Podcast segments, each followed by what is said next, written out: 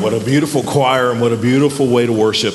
If you have your Bible this morning, I want to invite you to turn with me to the New Testament book of 1 Timothy, and we'll be in chapter 2. Uh, we have some new Bibles in the pew racks in front of you, you might notice. And so if you don't have your Bible today, you can use one of those and turn to page 1051, and it'll get you to the same spot. Uh, they say that one of the greatest enemies to ocean going vessels uh, are barnacles, uh, the accumulation of barnacles. That over time, uh, these barnacles will attach themselves to the hull of the ship. And in the beginning, it will present no real problem. The barnacles are very small and they're small in number. Uh, but over uh, the years, these barnacles continue to accumulate and if nothing is done about them, eventually they will cause great problems. They will make the ship difficult to steer. Uh, they will make the ship move more slowly through the water. It will cost more uh, to propel the ship. In fact, I read this week uh, that the U.S. Navy spends over $500 million a year on fuel that it would not need to buy if, it, if there were not so many barnacles on the hulls of our U.S. Navy ships. And if the barnacles continue to accumulate, eventually the very structure of the ship uh, will be threatened. Now, one of the greatest dangers to Christianity is that the same thing would happen. That over the years, the Christian message, the Christian faith might, might have things attached to it, rituals and, and beliefs and, and ceremonies that, that were never really a part of uh, Christianity in the beginning, that are not a part of biblical Christianity, but, but over time, almost imperceptibly, these, these rituals and ceremonies and beliefs attach themselves to the faith until eventually the faith becomes unrecognizable, until eventually the faith becomes uh, destroyed or, or, or the faith faith is in jeopardy because of all these things that have attached themselves through the years. Well, 500 years ago in history, that's exactly what had happened. Uh, the Christian faith had accumulated so many barnacles, so many extra things, uh, that the very um, validity of the faith was in jeopardy. Now, if you've been here in recent weeks, you know that we're going through a, a short series of messages where we're looking back 500 years to a very important event called the Reformation. Uh, this is the 500 year anniversary of the Reformation, and we're seeing about some of the struggles that the church faced then and how they reestablished the foundations of the faith. And so we're learning something about history for the three or four history buffs who are in the room. But then we're going into the Word of God and we're seeing how we today can reestablish the foundations of our faith from God's Word. And today I want to talk about how the Christian faith can very easily accumulate all of these barnacles and lose its substance. 500 years ago, listen, the Christian faith in name was about Jesus, but in practice, it was not. The role of Christ had been greatly diminished in the Christian faith, and it was getting worse every year. That is hard to imagine. How could the Christian faith had become focused on something other than Christ? Well, let me talk a little history, and let me share with you two examples of how the Christian faith had. Um, had, had accumulated these barnacles, how it was no longer a, a faith focused first on, on Christ. Uh, one example would be that of sacraments. Do you know what a sacrament is? And, and you hear people talk about sacraments today in, in, in, a little different way, but, but you hear people talk about sacraments. Uh, the church dispensed salvation through the sacraments. In those days, they believed that if you wanted to have a right relationship with God, you had to go to the church and through these sacraments, through these ceremonies, that you would receive the grace of salvation, that you would be forgiven, that you would be made right with God, the sacraments were key. There were seven sacraments, and they all functioned a little differently. Let's see if I can name them. There was the sacrament of baptism, uh, Eucharist or the Lord's Supper. There was the sacrifice, um, sorry, the sacrament of, of uh, confirmation, of holy orders, which was ordination, uh, marriage, there was uh, last rites or extreme unction. There were these seven sacraments, and that's how you came to have a right relationship with God. In fact, the church clearly taught that you could not have a right relationship with God, you could not be saved in any other way. The sacraments were the key. And this is how they had gotten one step removed from a focus on Jesus. In fact, uh, they had a meeting because they wanted there to be no confusion about this. They had a meeting called the Council of Trent in the 16th century, and they made some assertions and they said, We want to put it in plain language so that people will know how a person is to be saved. And, and there were a number of these assertions. They called them canons. And I'll read just a couple of them to you. Canon number four, they said, If anyone says the sacraments are not necessary unto salvation, and that men obtain of God through faith alone the grace of justification, let him be anathema, uh, which is a word that means cursed or damned. He says, if somebody would say that you could have a relationship with God by any means other than the sacraments, let that person be cursed. Canon number seven said essentially the same thing. If anyone says grace is not given through the sacraments, let him be anathema, let him be cursed. Uh, they had a primary theologian in those days that they would go to for answers to questions and controversies. His name was Thomas Aquinas. He actually uh, was a 13th century theologian. He had been dead a few years, but he had left his writings, and they were uh, important to the church in those days. And here's what he said Human cooperation with Christ is necessary. He said, You know, Christ does a part of salvation, but you do a part of salvation as well. He said, Participation in sacraments unite people to the atonement of Christ and become a necessary part of it. They made salvation about the sacraments more than Jesus. Now, the sacraments pointed to Jesus, but they became a way for the church really to put one more step between themselves and Jesus. And so Christianity was a little bit at a time becoming a Christless religion. Now, let me give you another way that that happened, just, just as an illustration. Uh, they also prayed to saints. Now, if you were here last week, you know we talked about Martin Luther, and we talked about how he had his first real encounter with God. He was a college student, he was uh, traveling, and he encountered a thunderstorm, a terrible thunderstorm. He thought he was going to die, and so he prayed to God that God would save him. But I pointed out last week, I didn't really draw any attention to it, so you may not have caught it, but I pointed out that when he prayed, he didn't actually pray to God. Who did he pray to? Do you remember? He prayed to St. Anne. When he was in this terrible thunderstorm, he said, Saint Anne, save me. Now, why did he pray to St. Anne? Well, it would never have occurred to Martin Luther, in those days anyway, to have prayed to to Jesus or God. That, he, he had never been encouraged to pray to Jesus or God. He, he, had never, he had never seen, perhaps, or heard of people praying to Jesus or God. It, it, it was just not a part of what they did. They, they prayed to people other than that, other than Jesus. Now, the way this has happened is over a period of, of several hundred years, people who prayed to God through Jesus began to pray to Mary. Now, I want to be careful here that we don't uh, accuse people of believing something that they do not. And, and, and I don't want to just uh, throw fireballs here. They, they, they, didn't believe that Mary was God, Mary, the mother of Jesus. They didn't believe that she was divine. Uh, if, you, if you were to ask a, a Catholic theologian uh, of the day, do you pray to Mary? They would have said, no, not in the sense that we're asking Mary to come down and be a God here and do something.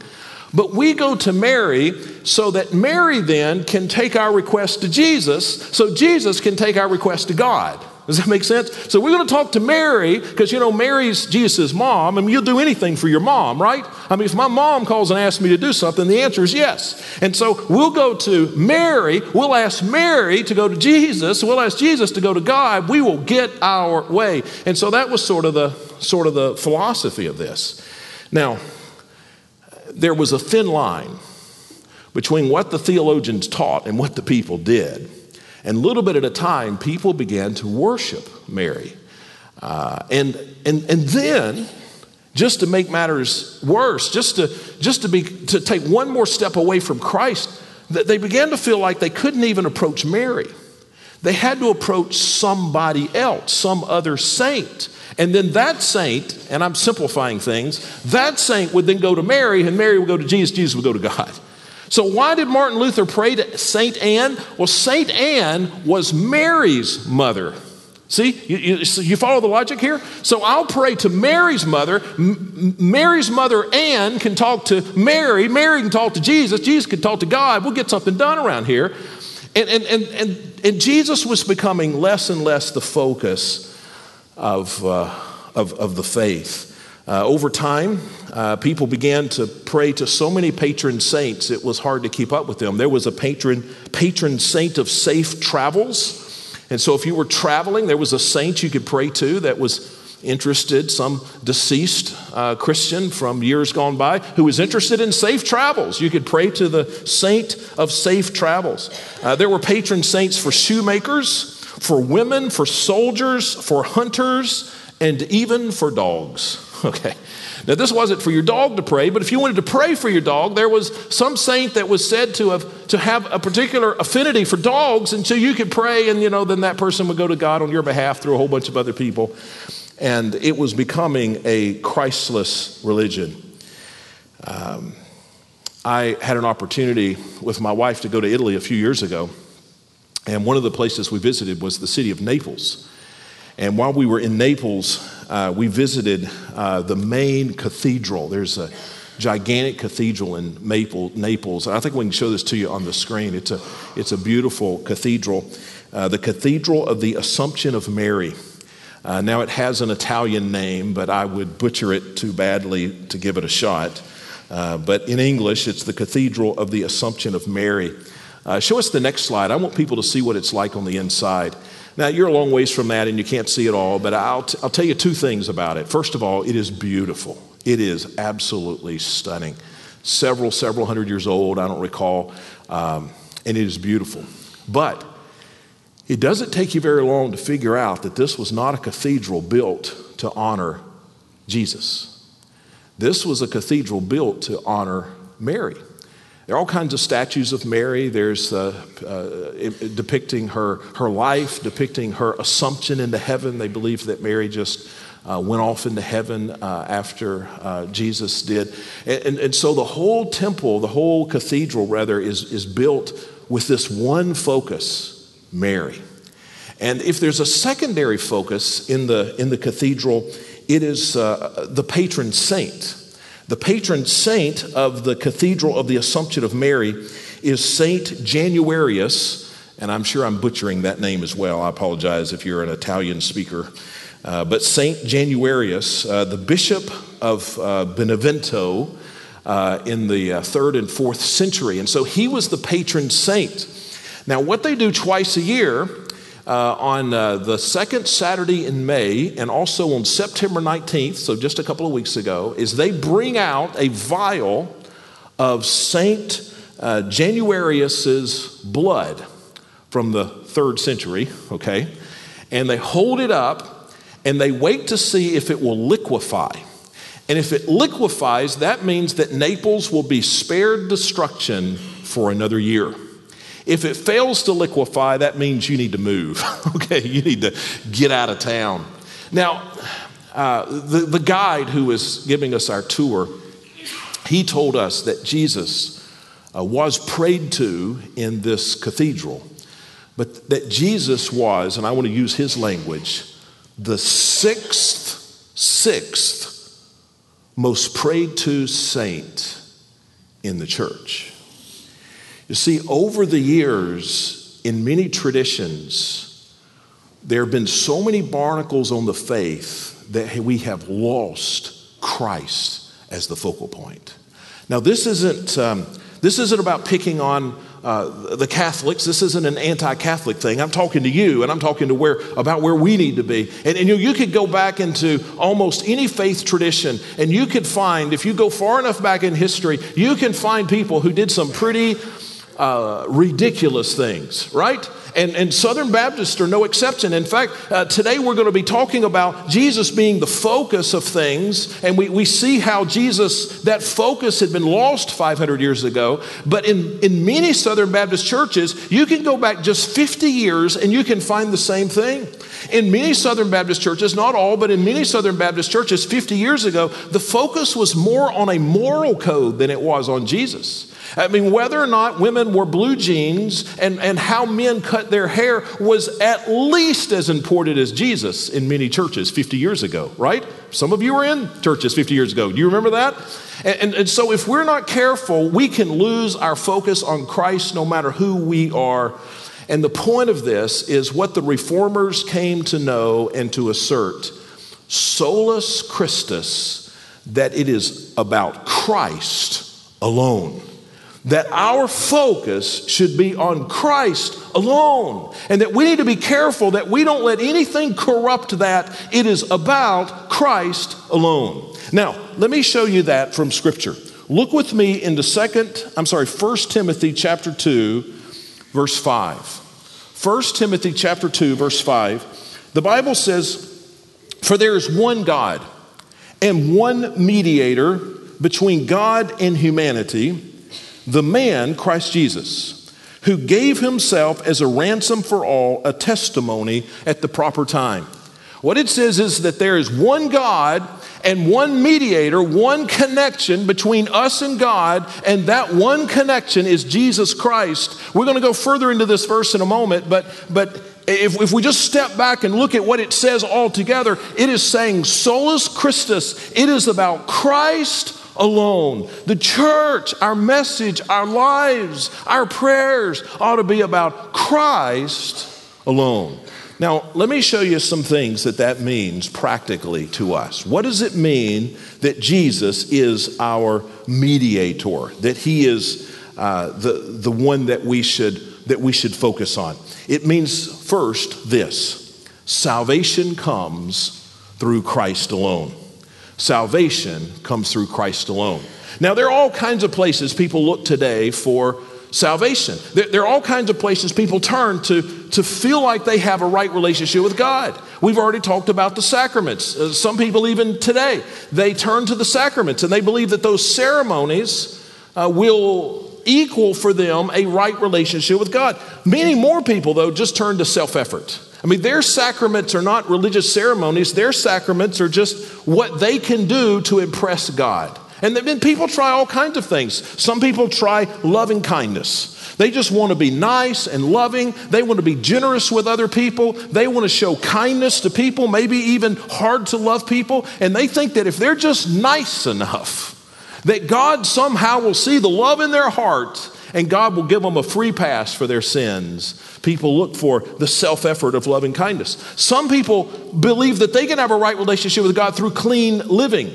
That, that, that they're just going to follow the rules. They're going to have such integrity, such purity, such, such absolute honesty that God will be impressed with them. Some people, it's the self effort of environmentalism. I remember visiting a guy one day uh, with the purpose of sharing the gospel with him and, and said, Well, why do you think, you'll just explain to me why you think that, that God will receive you into heaven when your life is over? And he said, Let me show you my backyard. I wasn't sure what we were going to see, but we went back behind his house, and what would have was just a big, a big red clay bank back there. He had beautified, and it looked like the Garden of Eden. And he, he named all of the plants. I didn't know what any of that was. And he explained all the ground cover. And it was beautiful. And then he talked about his environmental focus and how he had restored this, this part of the planet. Now, listen, all those things are good. I mean, it's good to love the planet and take care of the planet. And if you want to do yard work, come to my house. You can do it all day long. But people try those kinds of things to somehow impress the Lord. Some people, their self effort is religious service. They're just going to do enough religious things to impress the Lord. But, but so some people turn to the ceremony, some people turn to their self effort, some people turn to meditation or all kinds of uh, Eastern religious practices. But listen, here's what the Bible says in the verses we've just read there's an exclusivity with Jesus. The Bible says that there's only one way a person can have a right relationship with God. There is one God and one mediator between God and man, and his name is Jesus Christ. There is no way you can have a relationship with God apart from Jesus. Now, I know that's the most controversial thing we could say. In this world that we live in, there's nothing that is more controversial. There's nothing that's, that's fighting words more than that, that, that there is only one single way that you can come to God, and that's through Jesus. Now, I read this week you know, a lot of people that are saying something different. I read about Vatican II's anonymous Christians. I, I read about Rob Bell's hopeful universalism. I read about Brian McLaren's generous orthodoxy. And all kinds of people come up with all kinds of schemes. But what the Bible says is that it's only through Jesus. Jesus said in John 14, 6, I am the way, the truth, and the life, and no one comes to the Father except through me. In Acts chapter 4, verse 12, it says, There is salvation in no one else, for, uh, for, for there is no other name under heaven given to people by which we must be saved. Now, there might be other strategies that you could employ if we didn't need a Savior. Now, here's what I want you to understand, and I'm going to move on. But we're guilty of sin. And, and, and, and I, as we learned last week, we're dead in our sin. I am so guilty of sin that I deserve death. I'm separated from God. I don't need some encouragement. I don't need enlightenment. I don't need some improvement. I need a Savior. As I read somebody this week, uh, if, if all we needed was, an, was a teacher of enlightenment, then maybe the Buddha would do. If all we needed were vague feelings of hope, then maybe Hinduism would do. If, if all we needed uh, was a lawgiver, then maybe Moses would do. If, if we needed a set of rules and a way of devotion, maybe Mohammed or Joseph Smith would do. If we needed inspiration or insight into the sovereign self, then Oprah Winfrey would probably do. But if we need a Savior, only Jesus will do and that's what we need. Look at this. Uh, look at these verses one more time, and I, I, I'm, I'm pressed for time this morning, but I really want these to sink in. Verse five: For there is one God and one mediator between God and humanity. What does it mean that He's our mediator? Well, He is the connector between us and God, between between us and, and our sinfulness and God and His holiness. We need a connector. If I were to talk to somebody, or I remember uh, I, w- I was preaching in Kenya uh, years ago, and, uh, and, and, of course, I didn't know the language, Swahili, right? So they're, they're speaking Swahili. So when I would preach or when I would go and visit with people, I had to have an interpreter. Now, what, what qualified a person to be my interpreter? Well, I, I know English, sort of, and, and they knew Swahili or their, their dialect of Swahili, sort of. I didn't just need somebody that knew English. I, I had that covered. I, I didn't just need somebody that knew Swahili. They had that covered. I needed someone who knew both English and Swahili. You know, he was qualified to be the go between. What Jesus here is God, so he has the ear of God, and Jesus is man, so Jesus can, can speak to us and we can speak to him. He understands what we go through. He's been tempted in every way like we've been tempted. So Jesus is qualified to be the mediator. He's like the interpreter. He knows both sides. He's qualified to be the mediator in that, in that sense. He's also qualified in this sense. It says in verse 6 that we just read that he gave himself as a ransom for all. That means he paid for our sin. If I drove by a car lot here and I saw a car that I wanted and I couldn't afford it, and there's just no way I could afford it. And I needed somebody to be a mediator for me. Now, what would qualify them? It would have to be somebody who could go and buy the car on my behalf. I mean, if somebody, and if you're volunteering for this, it'll be a beautiful sermon illustration. But uh, if somebody could just go and, and buy the car on my behalf, so I show up to the car dealer, and so here I am, here's the car dealer, and, and, and then somebody comes between us and says, You know, I've got the money, I'm going to pay the car dealer, and I'm going to give the car to you. Now, see, that's what Jesus did. Jesus goes to God and says, Look, look, here's Noel. He's guilty of sin. He, doesn't, he can't pay for his sin, but I've paid. And I will pay, I will pay the penalty for the sin, and I will give the eternal life to Noel. He is our mediator. And, and who did he do this for? Now, now notice this in verse 6, because we would, we would be skipping something important if we didn't notice it. It says, Who gave himself as a ransom for all. You know, it makes the world mad when you say Jesus is the only way. And they accuse us of being exclusive. You can't be so exclusive. You can't be so exclusive. But listen, we are exclusive. Jesus is the only way. We don't ever need to compromise. They call us what they want to call us. We can't compromise that. But this is the most inclusive exclusivity ever. I mean, it's exclusive in the sense that it is only by Jesus, but it is inclusive in the sense that all men can be saved. He says here, for all, for all. He died for all. What an incredible thing. What does it mean, solus Christus? What does it mean, Christ alone? It means that salvation comes through Christ alone. Now, number two, very quickly, the church's proclamation must be Christ alone. If we're, if we're gonna if we're gonna be a church of solus Christus, Christ alone, then our proclamation, the things we say, must be Christ alone. Now let me tell you about an error I made in my ministry. And and, and this isn't a, a, joke, I'm, I'm serious, a, a terrible error I made. If I could go back and redo anything in my ministry, any one thing, this is what it is. For years in my ministry, as a youth pastor and then even as a pastor, pastor, senior pastor in churches. Uh, I, I preached Christ, and when I preached Christ, I preached the truth. But Christ was just one topic of many that I preached. Does that make sense? I will preach about Christ, and I've preached about it often, but not even the majority of the time. Most of the time, I preached about things from the Bible. I mean, I've always been a Bible teacher, preacher from the very beginning, but, but I would preach things, but the things I would say were never connected with Christ. I could have said them in a secular setting, and it would have offended nobody. I could have preached them at a, at a Jewish mosque, I mean, a Jewish uh, temple of worship, and it would have offended nobody. You probably could have said them in a mosque. It was more about self help from the Bible than it was about Jesus. And, and, and Jesus, I preached Jesus, but he was just one of many topics that I preached. I, I, I had heard the old adage from Charles Spurgeon and Adrian Rogers and all of the greats of old. Um, that you ought to, when you're teaching, you ought to teach a passage of scripture, teach what it means, and then make a beeline to Jesus. And I, I knew that, I'd heard that adage, but I didn't do it. I just, I preached Christ sometimes, I preached wisdom sometimes, advice from Bible sometimes. But you know, the Lord matured me uh, through the years. He opened my eyes and He taught me.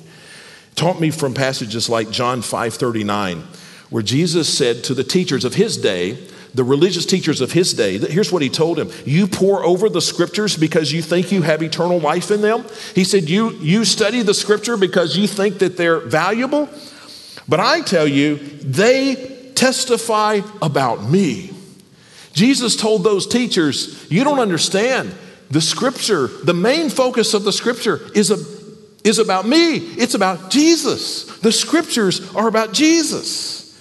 And the Lord, through that verse and others, He reaffirmed in my life the belief in the sufficiency of Christ.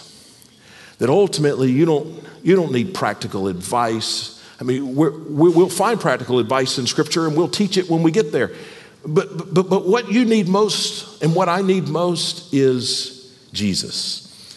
When the Apostle Paul went to the church at Corinth, a troubled church, a lot of trouble, sexual trouble, marriage issues, financial issues.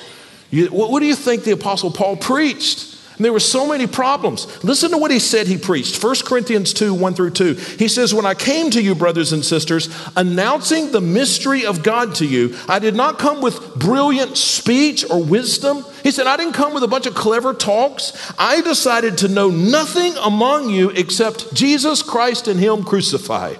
Paul said, When I showed up, what you needed to hear most was Jesus was Jesus. Now, Paul, you read his letters, he talked about all kind of things. He talked about anger, time management. He talks about um, how to spend your money, how to be a parent. He even talks about how often married people ought to have sexual relationships. I mean, I mean, he gets into some pretty practical stuff. But, but you know, with, with, with every theme, the Apostle Paul always goes back to Jesus. In fact, if you take the, the letters of Paul, those of you who are students of the Bible, the choir, you're, you're, you're good students of this. If you look at any letter that Paul wrote about all of these practical issues, and you just step back, what's the letter mostly about? What's the letter of Ephesians mostly about? What is the letter uh, to the Galatians mostly about? Romans mostly, they're, they're about Jesus, about Jesus. Even in the Old Testament, and I don't have time to, to go through that, but Jesus said that the, the, the stories of Moses are really stories about Jesus. Ultimately, we will not be changed by practical advice, by emotional or inspirational speeches or insightful knowledge. We will be changed by Jesus, or we will not be changed. When we say it is by Christ alone, we understand that we're saved by Christ alone, but the proclamation of our church should be Christ alone. Now, very quickly, let me show you the third thing. We approach the Father through prayer in Christ alone. 500 years ago, very few people were praying to God through Jesus. They were praying through the saints, uh, they, uh, Jesus was uh, not even really a part, he was not really a focus of, uh, of their prayers. Um, but you know, we're not likely to pray to saints. I, I don't know that that's a temptation that you and I face. But I think we do the same thing. You see, when, when Martin Luther got in trouble, when he faced a crisis, what did he do? He prayed to St. Anne. Jesus didn't come to his mind, St. Anne came to his mind. When we face a crisis, we don't pray to St. Anne, but neither do we go to Jesus. What do we do when we face a crisis? We go to the internet. We do. What we do, we, we, we call a doctor. We go to see a counselor. We, we, we go see a payday loan specialist. We, we, we pull out a credit card. We, we, we, we, we take illicit drugs. We, you see, today when people, even in people in church, when they face a crisis, I mean, just like people of 500 years ago, it is, it is not our first reaction.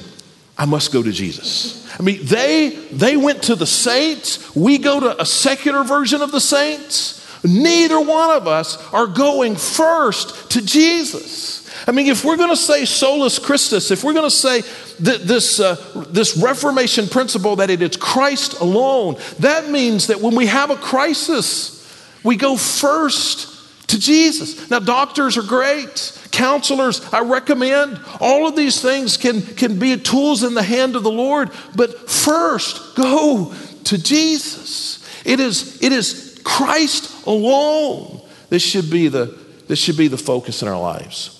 Do you know the story of Job? Job was a, a historical person, a real person, lived in many years ago, and he's, his life story is recounted in, in the Old Testament, in the book of Job. Now, just a brief overview Job had a tough life. Uh, things were going well, but then a, a, storm came and he lost all of his possessions. Uh, he was a wealthy man and he instantly became a, a poor man. Uh, he lost his family. Uh, he lost his children, his grandchildren, all tragically killed. Uh, then he lost his health. He was sick. Uh, he had terrible, terrible disease. He thought, thought surely he would die. He, it was so bad he wanted to die. It was painful. He, couldn't go to the drugstore. You know, there wasn't any uh, Tylenol. It was terrible. And so the book of Job is about his struggle with that. And he had some friends to help him. They didn't help much, but uh, the book of Job just tells about his struggle and his friends and, and, and how, uh, how it all comes out in the end. I won't ruin the story if you don't know it. But about a fourth of the way through the book, I mean, Job is frustrated. How frustrated would you be? And some of you, maybe you've been there. You've lost all your possessions, you lost your job, you lost family members, and you're sick, and the doctors don't know, and there's little hope. That's where Job was. So I'd never noticed this before, but in Job chapter 9, he says something to God. I mean, he's trying to figure this out with God. He was a spiritual man, and uh, he, he didn't understand. And so listen to what he says. Just listen to this. If only there were a mediator between us, someone who could bring us together. Job said, if, if only, Father in heaven, if only there were somebody that could bring us together. Well, I've got good news for Job, right? There is a mediator. 1 Timothy 2, verse 5. There is one God and one mediator between God and man, and that is Jesus Christ. What does it mean, Christ alone, solus Christus? It means that when we have a crisis, we ought to understand that there is a mediator who will connect us with the Father. And we ought to approach him boldly. Uh, uh, uh, There doesn't need to be any reticence. There, doesn't need to be any pause, no hesitation, no reluctancy. We, we, just, we need to know, hey, there's a, there's a mediator. I mean, there have been people that I've, I've, I've been intimidated by. You, you, know, you know, there are times when you, you don't want to go talk to somebody, but, but, but you, you know if there was somebody who could go with you, who, who knew you and, and loved you and cared for you and, and knew that person and loved that person, and, and, and they could somehow be your mediator and, and bring it together. That's what Job was looking for. He said, is there's just some somebody that could help between me and God? Is there just somebody who could close the gap? Well, there is.